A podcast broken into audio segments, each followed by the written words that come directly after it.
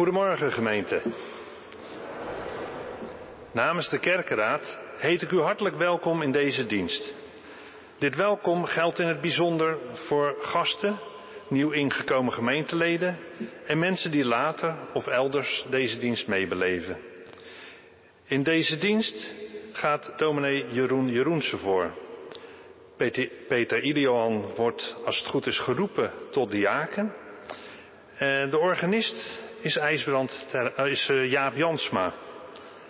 En de zang wordt deze dienst verzorgd door u, maar ook door Gerburg Frensel. Mijn naam is Leo van Strien en ik ben de ouderling van dienst. Er zijn weer de bloemen neergezet door de bloemengroep. En die gaan naar uh, Gerry Vrijenhoef, de heer en mevrouw Kampen en meneer Jaap Attema. Het zou fijn zijn als enkele van u deze bloemen uh, bij hen wil brengen. En na de dienst kunt u die bloemen in de torenhal meenemen. Na de dienst kunt u koffie komen drinken in de ruimte. Uh, nadat u uh, Peter hier in de zijbeuk heeft kunnen feliciteren als diaken. Mogen we in deze viering gestalte geven aan de hoop die in ons is en aan de liefde die ons draagt. Als een zichtbaar teken van ons geloof dragen wij deze viering op aan God die alles in alle is.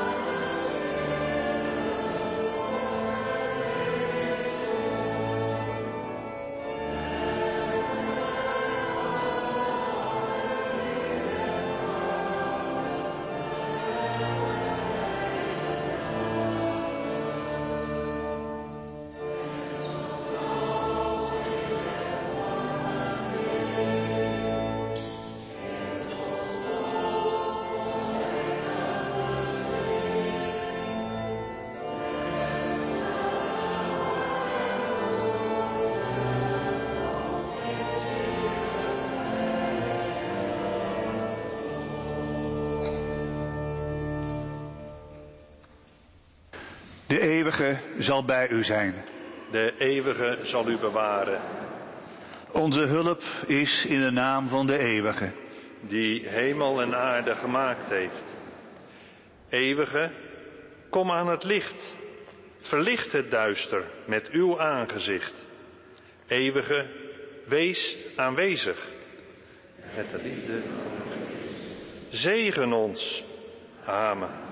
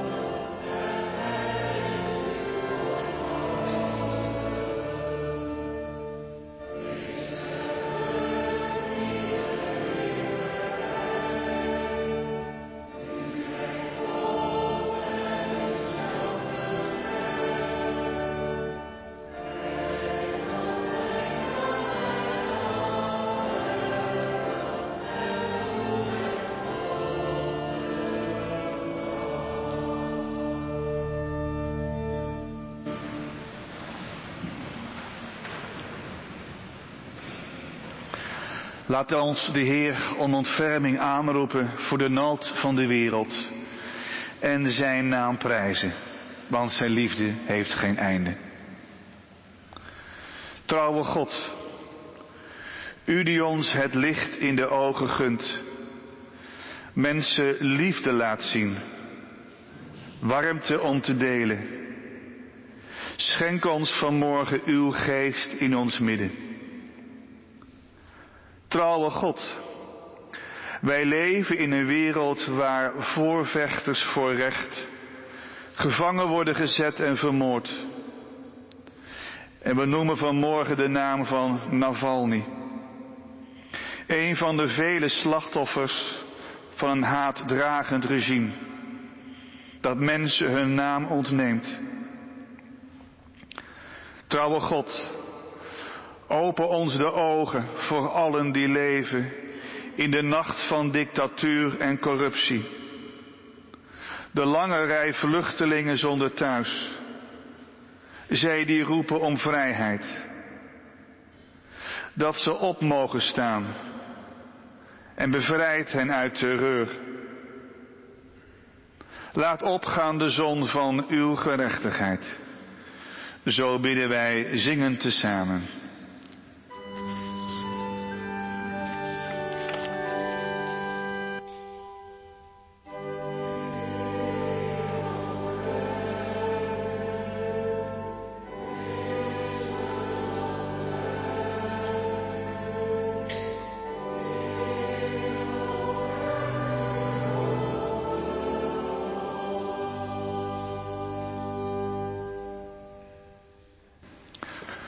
Mogen de kinderen naar voren komen.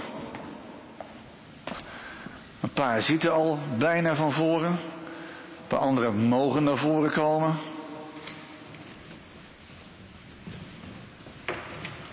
Ja, neem je jas maar mee, want het is buiten geen zonnetje. Nou, mooi dat jullie er zijn. Oh, kijk, nog twee. Tjoh, een gezellige boel vanmorgen.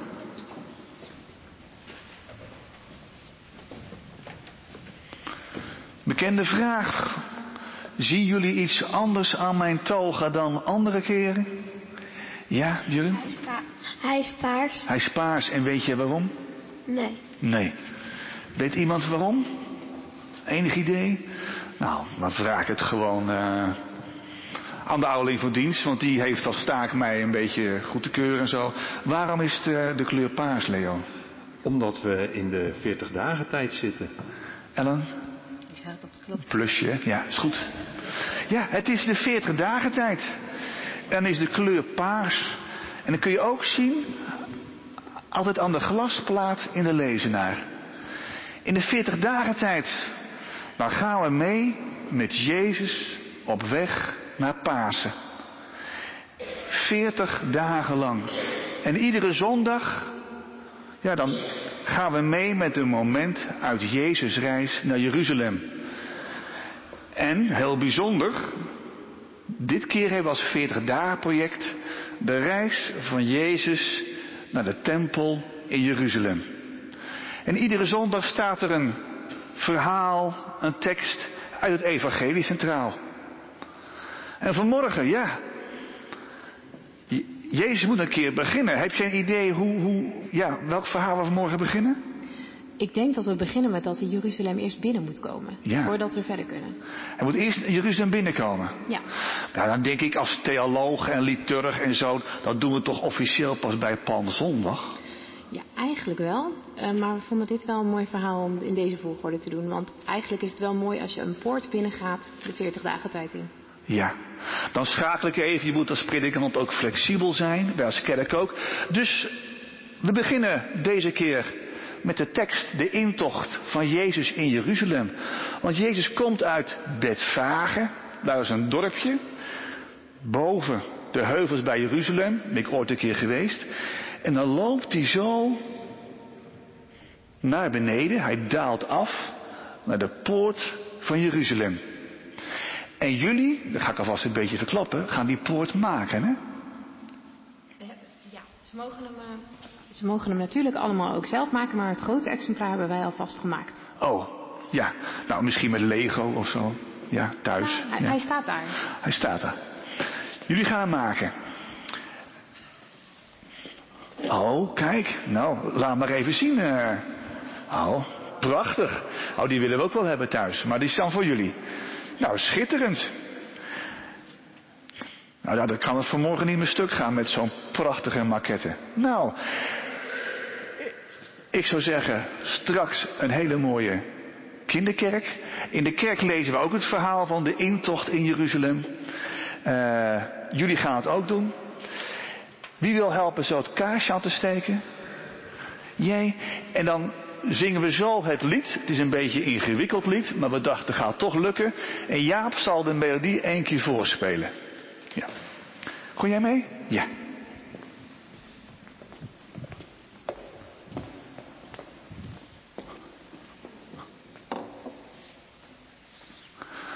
Steken we eens dit kaarsje aan.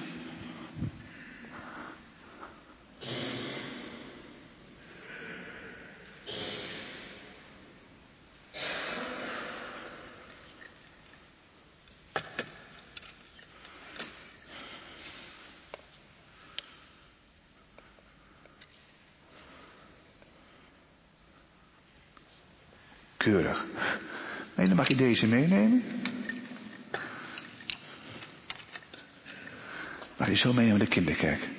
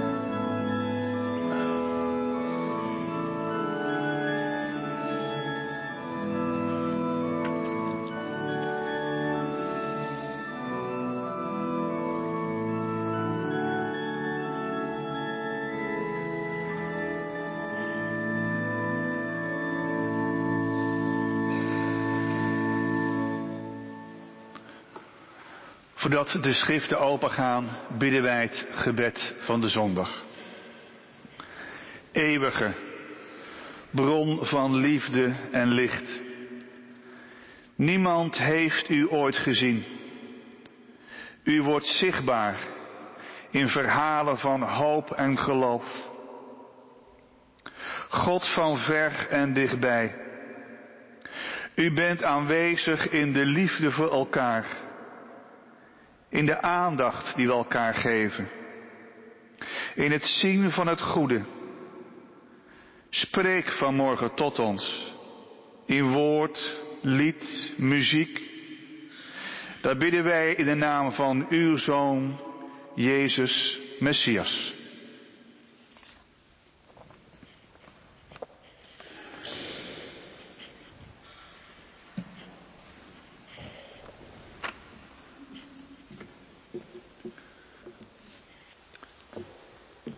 Zoals Jeroen al zei, lees ik de intocht in Jeruzalem uit Lucas 19. Toen hij Betfage en Betanië bij de Olijfberg naderde, stuurde hij twee van zijn leerlingen vooruit. En zei tegen hen, ga naar het dorp daarginds. Daar zullen jullie een vastgebonden veulen vinden, dat nog nooit door iemand bereden is. Maak het los en breng het hier. En als iemand jullie vraagt, waarom maken jullie het los? Moeten jullie antwoorden, de Heer heeft hem nodig. De beide leerlingen gingen op weg en vonden het veulen precies zoals Jezus had gezegd. Toen ze het dier losmaakten, vroeg de eigenaars hun, waarom maken jullie het los? Ze antwoordden, de Heer heeft het nodig. Daarna brachten ze het veulen naar Jezus. Ze wierpen hun mantels over het dier en lieten Jezus erop zitten. Onder de weg spreidden de leerlingen hun mantels voor hem op de weg uit. Toen hij op het punt stond de olijfberg af te dalen, begon de hele groep leerlingen vol vreugde en met luide stem God te prijzen om alle wonderdaden die ze hadden gezien. Ze riepen, gezegend, hij die komt als koning, in de naam van de Heer.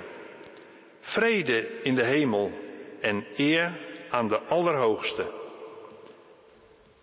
Enkele fariseeërs in de menigte zeiden tegen Jezus, Meester, berisp uw leerlingen.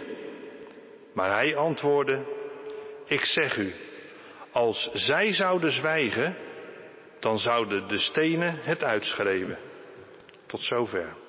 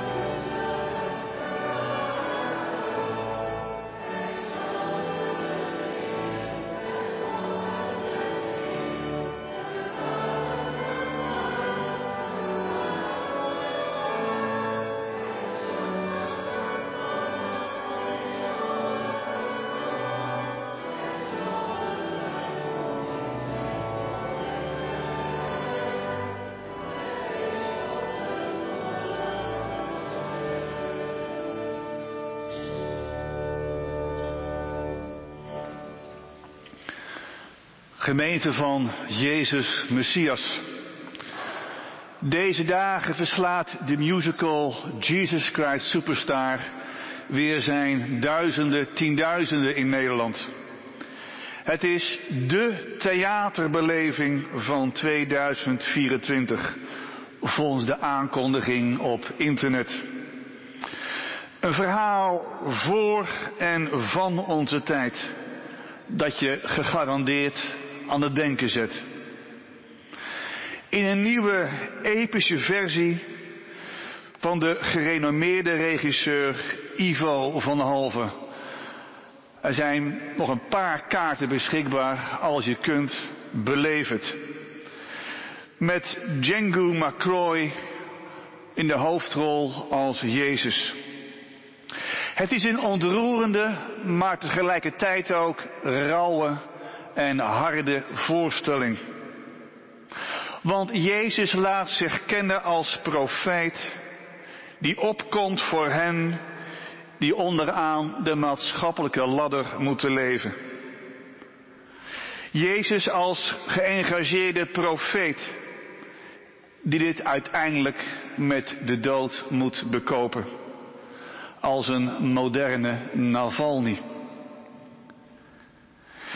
De musical stelt ons de vraag, in welke Jezus geloven we nu eigenlijk?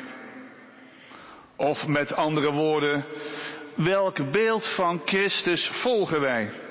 Want allemaal creëren we zo ons eigen beeld van Jezus. We maken een eigen voorstelling van de Messias. Maar het zou heel goed kunnen zijn dat de voorstelling van Jezus die wij in ons hoofd hebben, of die wij hier in de kerk verkondigen, helemaal niet lijkt op de Jezus van Nazareth zoals die ooit heeft geleefd. Want beeld en werkelijkheid hoeven helemaal niet synchroon te lopen. Afgelopen woensdagavond hebben we in het Theologisch Café uitgebreid hierover met elkaar gediscussieerd. Wie is nou de echte Jezus van Nazareth? Daar komen we natuurlijk helemaal nooit achter, maar het is eigenlijk wel een kunst om toch weer terug te gaan naar die oude teksten. Om op zoek te gaan naar wie is Jezus Messias. Geloven wij in de goede herder, liefdevol, zacht als de vacht van schapen? Of volgen wij vooral het beeld van een sympathieke rabbi die ons leert Misschien heeft u wel in uw hoofd een predikant of pastor die vooral empathisch luistert, altijd knikt en humt. Beetje de pastor die door de hoofdstraat fietst en iedereen vriendelijk groet. Maar is dat nou de Jezus zoals die is geweest? Dat is de vraag van morgen. Welke Jezus volgen wij? De intocht van Jezus in Jeruzalem confronteert ons weer met die vraag. Voor welke Christus krijgen wij de handen op elkaar? Je zou kunnen zeggen vanmorgen, wil de ware Christus opstaan? Een vraag die kan schuren en irriteren. De juichende leerlingen en de massa in de straten van Jeruzalem adoreren Christus in ieder geval als een koning. Dat is hun beeld. En ze bejubelen hem als een zoon van David die het Romeinse bewind omver zal gooien. Hij is voor hen een koning. Mantels worden als alternatieve rode lopen uitgespreid en men zwaait met palmtakken, symbool van macht. Christus zelf daarentegen staat daar diametraal tegenover. Christus zelf heeft het gevoel dat de massa een beeld heeft gevormd wie hij helemaal niet wil zijn. Ze jubelen een zelf gecreëerde voorstelling toe. En Jezus denkt, deze Messias wil ik niet zijn. Maar het is een beeld dat het volk uitkomt, namelijk de bevrijder. Bij de massa is een Messias populair die met militaire precisie de situatie in Jeruzalem zal kantelen. Ze adoreren een Messias die een koep gaat plegen. Maar het gaat Jezus Christus, de rabbi, uiteindelijk vooral om bekering. Om een bekering van iedere mens zelf. Niet alleen om het omverwerpen van de macht. Het gaat ook om bekering van het individu. Ik moest deze dagen, en zeker na de dood van Navalny, ook denken aan de theoloog Bonheuver. Bonheuver die ook steeds opriep naar de kerk. In welke Christus geloven jullie nou eigenlijk? Bonheuver die in New York besluit om toch terug te keren naar Duitsland. Net als Navalny later. Bonheuver heeft een prachtige aanstelling gekregen als hoogleraar op het protestantse seminarie in New York. Veilig ver weg van de fascisten. En hij gaat carrière maken. En dan in die nacht besluit hij, dit is niet mijn roeping. Ik moet terug. En terwijl zijn vrienden zeggen, je moet niet gaan, want daar wacht de dood, dan gaat hij.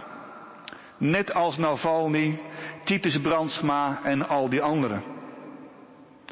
Het is vooral Dietrich Bonheuver geweest die scherp het verschil zag tussen het beeld dat de kerk van Christus heeft gemaakt en het ware gelaat van Christus zelf. Bonheuver zegt, de kerk heeft van Christus een soort barbapapa gemaakt. Liefdevol kneedbaar, zacht. Maar de ware Messias ging het om recht en gerechtigheid.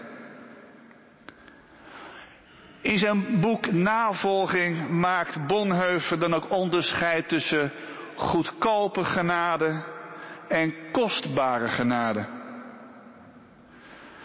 Volgens Bonheuver was de kerk in zijn tijd de weg volledig kwijt.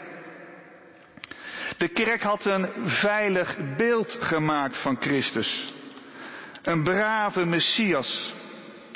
En de kerk aanbad in zijn ogen een tandeloze Christus. Het werd volgens hem een goedkoop christendom. Het was goedkope genade in de woorden van Bonheuver. Bonheuver gaat in zijn boeken en preek op zoek naar de ware Christus en zegt dan, het gaat uiteindelijk om kostbare genade. Geloven kost wat van ons. Omkeer kost wat. Misschien het opgeven van je welvaart. Het opgeven van je status en juist de ander aanzien. In hoeverre staan ook wij vanmorgen niet aan de kant een Messias toe te juichen, die van alle kritische vragen is ontdaan? Draag ook wij niet een goedkoop geloof uit? Zijn wij niet verworden tot een brave kerk, die steeds weer alle scherpe kanten van Christus verkondiging heeft afgehaald? Wanneer spreken wij nog van omkeer, bekering, onrecht? Het zijn maar vragen. Vragen die ik ook mijzelf stel als predikant. Ik wil mij niet afzonderen van jullie als kerk. Ook ik als predikant vraag me af, over welke Christus spreek ik? De Christus die ik heb gemaakt of de Christus die schuwt en vragen stelt? Vandaag de dag leven wij in een samenleving, een Nederland, waar vrijheid van godsdienst en respect voor iemands religieuze overtuiging onder druk is komen te staan. Een samenleving waar 1 miljoen Nederlanders vanwege hun geloof worden weggezet als haardragers, domme mensen. Waar mensen die hun land hebben moeten ontvluchten vanwege hun geloof of politieke overtuiging worden weggezet als gelukzoekers. We leven helaas in een land waar opnieuw woorden klinken die ook in de tijd van Bonheuven klonken. Eigen volk eerst. En welke, gemeen, welke Messias volgen wij dan? Hebben wij dan net het lef als Bonheuven of Navalny om op te staan tegen onrecht? Durven wij te spreken? Misschien wel met twijfel, maar benoemen wij het onrecht? Vanmorgen wordt in deze viering Peter Eliahan als diaken bevestigd. Het is al eeuwenlang juist de diaconie die tot taak heeft om onrecht in de wereld om ons heen te benoemen. En naast de allerarmsten te gaan staan. Misschien maken we ons als gemeente van de Messias daar niet populair mee. Maar daar ging het Jezus Messias uiteindelijk ook niet om. Het ging Jezus van Nazareth om recht en gerechtigheid. De maatschappij is al onderverdeeld in laatste en eerste. In zij die worden gemangeld en zij die de macht hebben. Christus navolgen betekent volgens Bonheuver en al die anderen dat we naast hen gaan staan die worden geschoffeerd. Wil onder ons de ware Christus opstaan en dat wij de ware Christus mogen volgen. Mogen het zo zijn.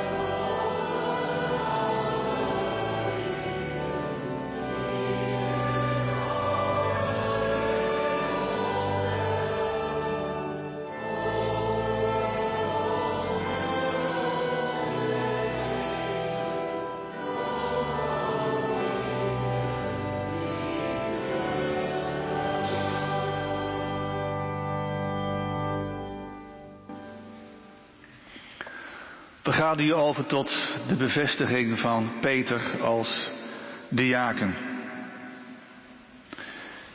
De apostel Paulus schrijft, er is verscheidenheid in genadegaven, maar het is dezelfde geest. Er is verscheidenheid in dienen, maar het is dezelfde Heer. Er is verscheidenheid in werking, maar het is dezelfde God die in ons woont. De apostel Paulus schrijft, dient elkaar en ieder naar de genadegave die hij ontvangen heeft, als goede rentmeesters over de grote genade van God. Zo worden in de gemeente van Jezus Christus mensen geroepen tot het ambt van ouderling en diaken. Om samen met de predikanten deze dienstbaarheid te bevorderen. En dit rentmeesterschap vorm te geven tot heil van allen en tot eer van God. Peter, die jij bevestigd wordt als diaken, wil je hier naar voren komen en op de volgende vragen antwoord geven.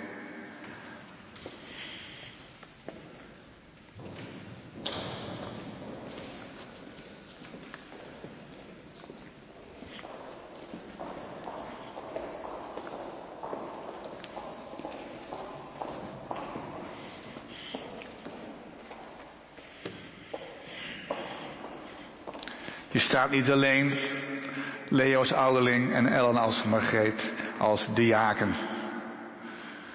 Peter, aan jou de volgende vragen. Wil jij je aan de gemeente van Christus verbinden om het ambt van diaken te vervullen? Wil jij de gemeente liefhebben zoals Christus zijn gemeente heeft liefgehad? Wil jij de opgedragen dienst verrichten, naar de gave je gegeven, met inzet van al je krachten en onder geheimhouding van alles wat je wordt toevertrouwd? Peter, wat is erop jouw antwoord? Ja, dat wil ik. Maak jou namens de gemeente van Christus de zegen geven en Ellen en Margreet geven ook samen met mij de zegen als diakenen. Peter, wil je daar knielen?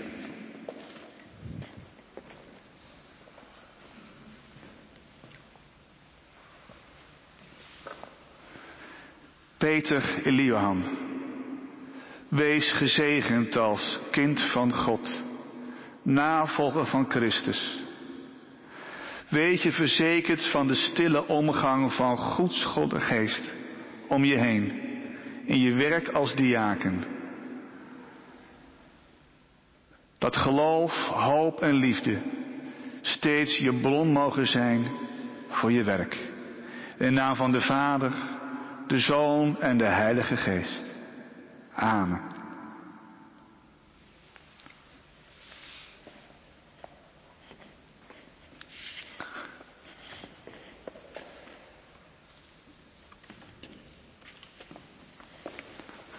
Gemeente van Jezus Messias, wilt u gaan staan? Nu wij Peter in ons midden als diaken hebben bevestigd, belooft u hem te aanvaarden, hem te omringen met uw meeleven, hem te dragen in uw gebeden en met hem mee te werken in de dienst van God. Wat is daarop uw antwoord? Dan zingen wij lied 362.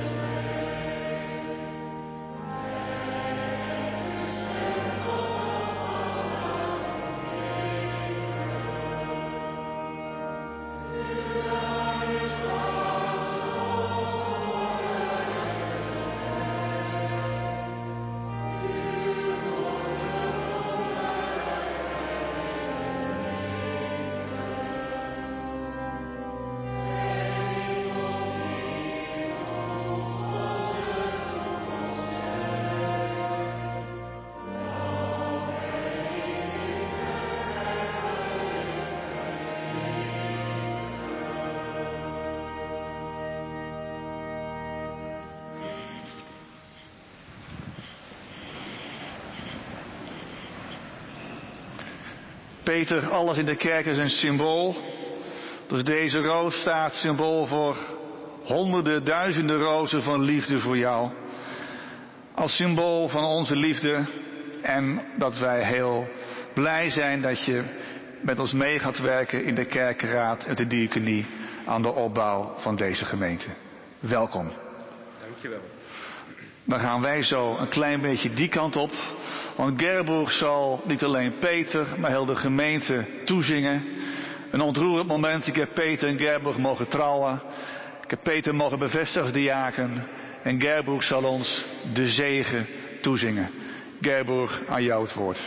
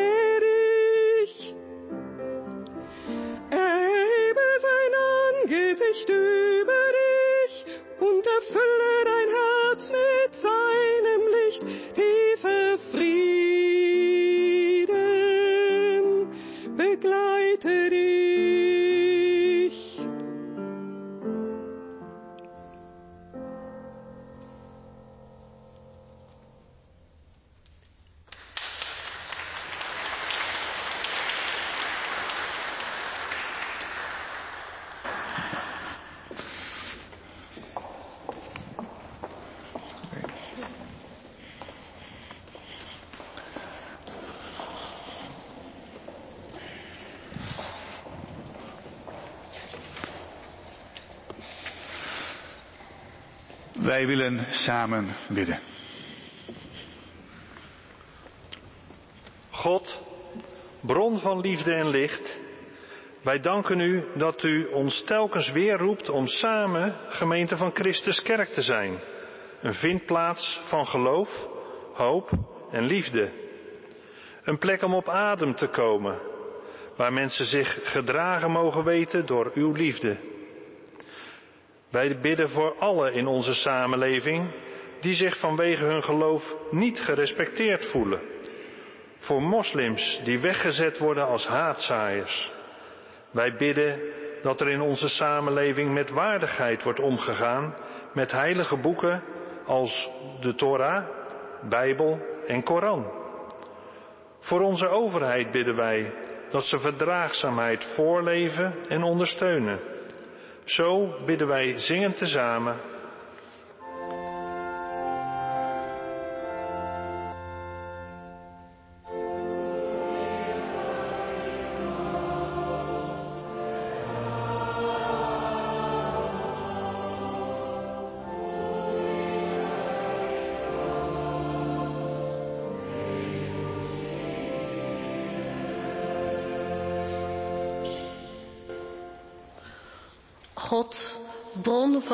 En licht.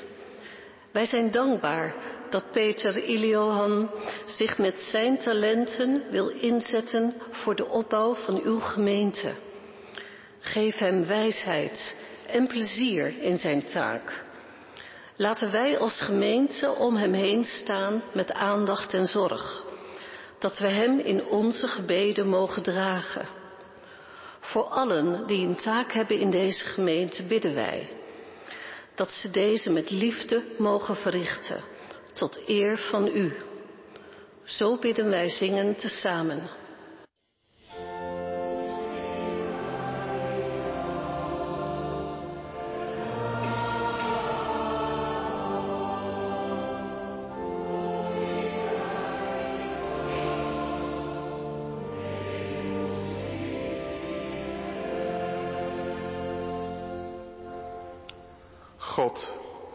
Bron van liefde en licht. Wij bidden voor uw kerk. Op allerlei plaatsen in de wereld komen mensen samen in uw naam. Voor onze gemeente hier bidden wij. Laat het in ons midden niet ontbreken aan mensen die de weg van de navolging durven gaan. Dat als gemeente onrecht in onze samenleving durven benoemen en niet wegkijken. Voor de naasten van Navalny bidden wij, zijn vrouw en kinderen. Dat er hoop mag blijven in Rusland. Hoop op bevrijding uit onderdrukking, uit de nacht van corruptie. Help ons als gemeente van Christus steeds weer uw woorden zo te verstaan, dat ze ons tot leven zijn, dat we tot handelen durven komen. Zo bidden wij zingend tezamen.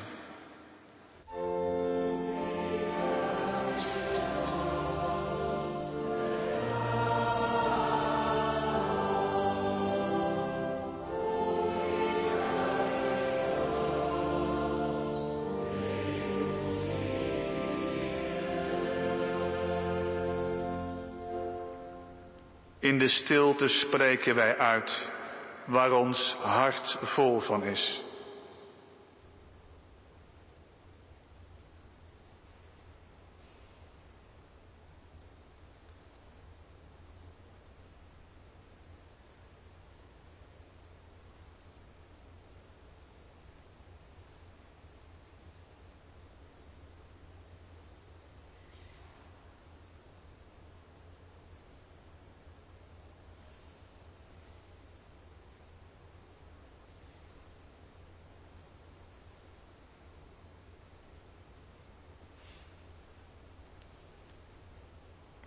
Zo bidden wij zingen tezamen.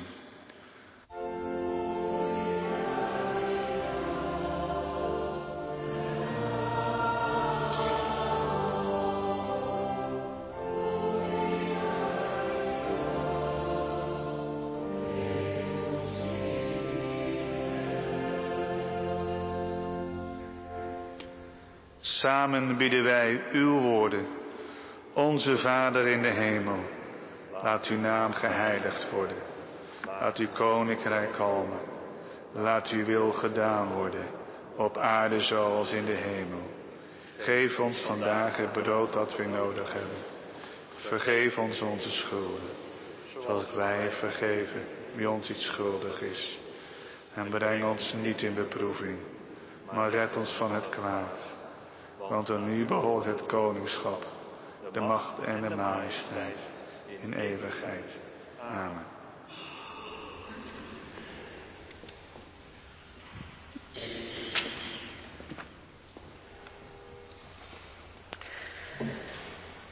Vanmorgen vraagt de diaconie uw aandacht en uw gaven voor drie collectedoelen.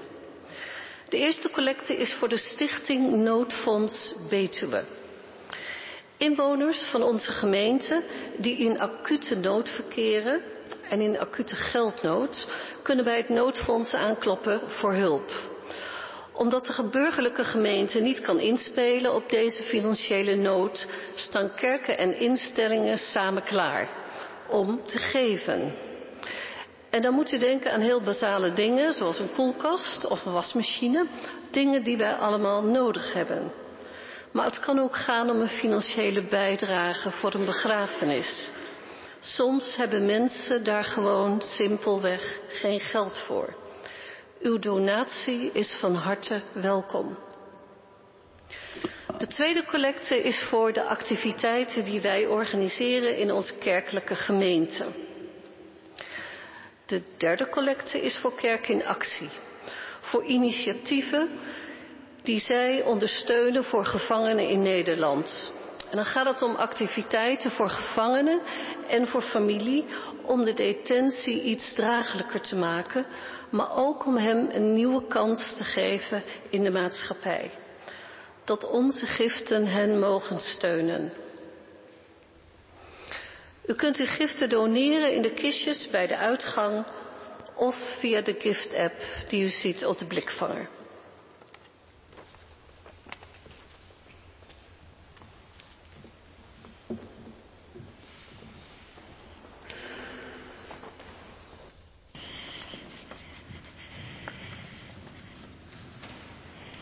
Dan zijn we nu gekomen aan het einde van deze viering en zingen wij staande het slotlied.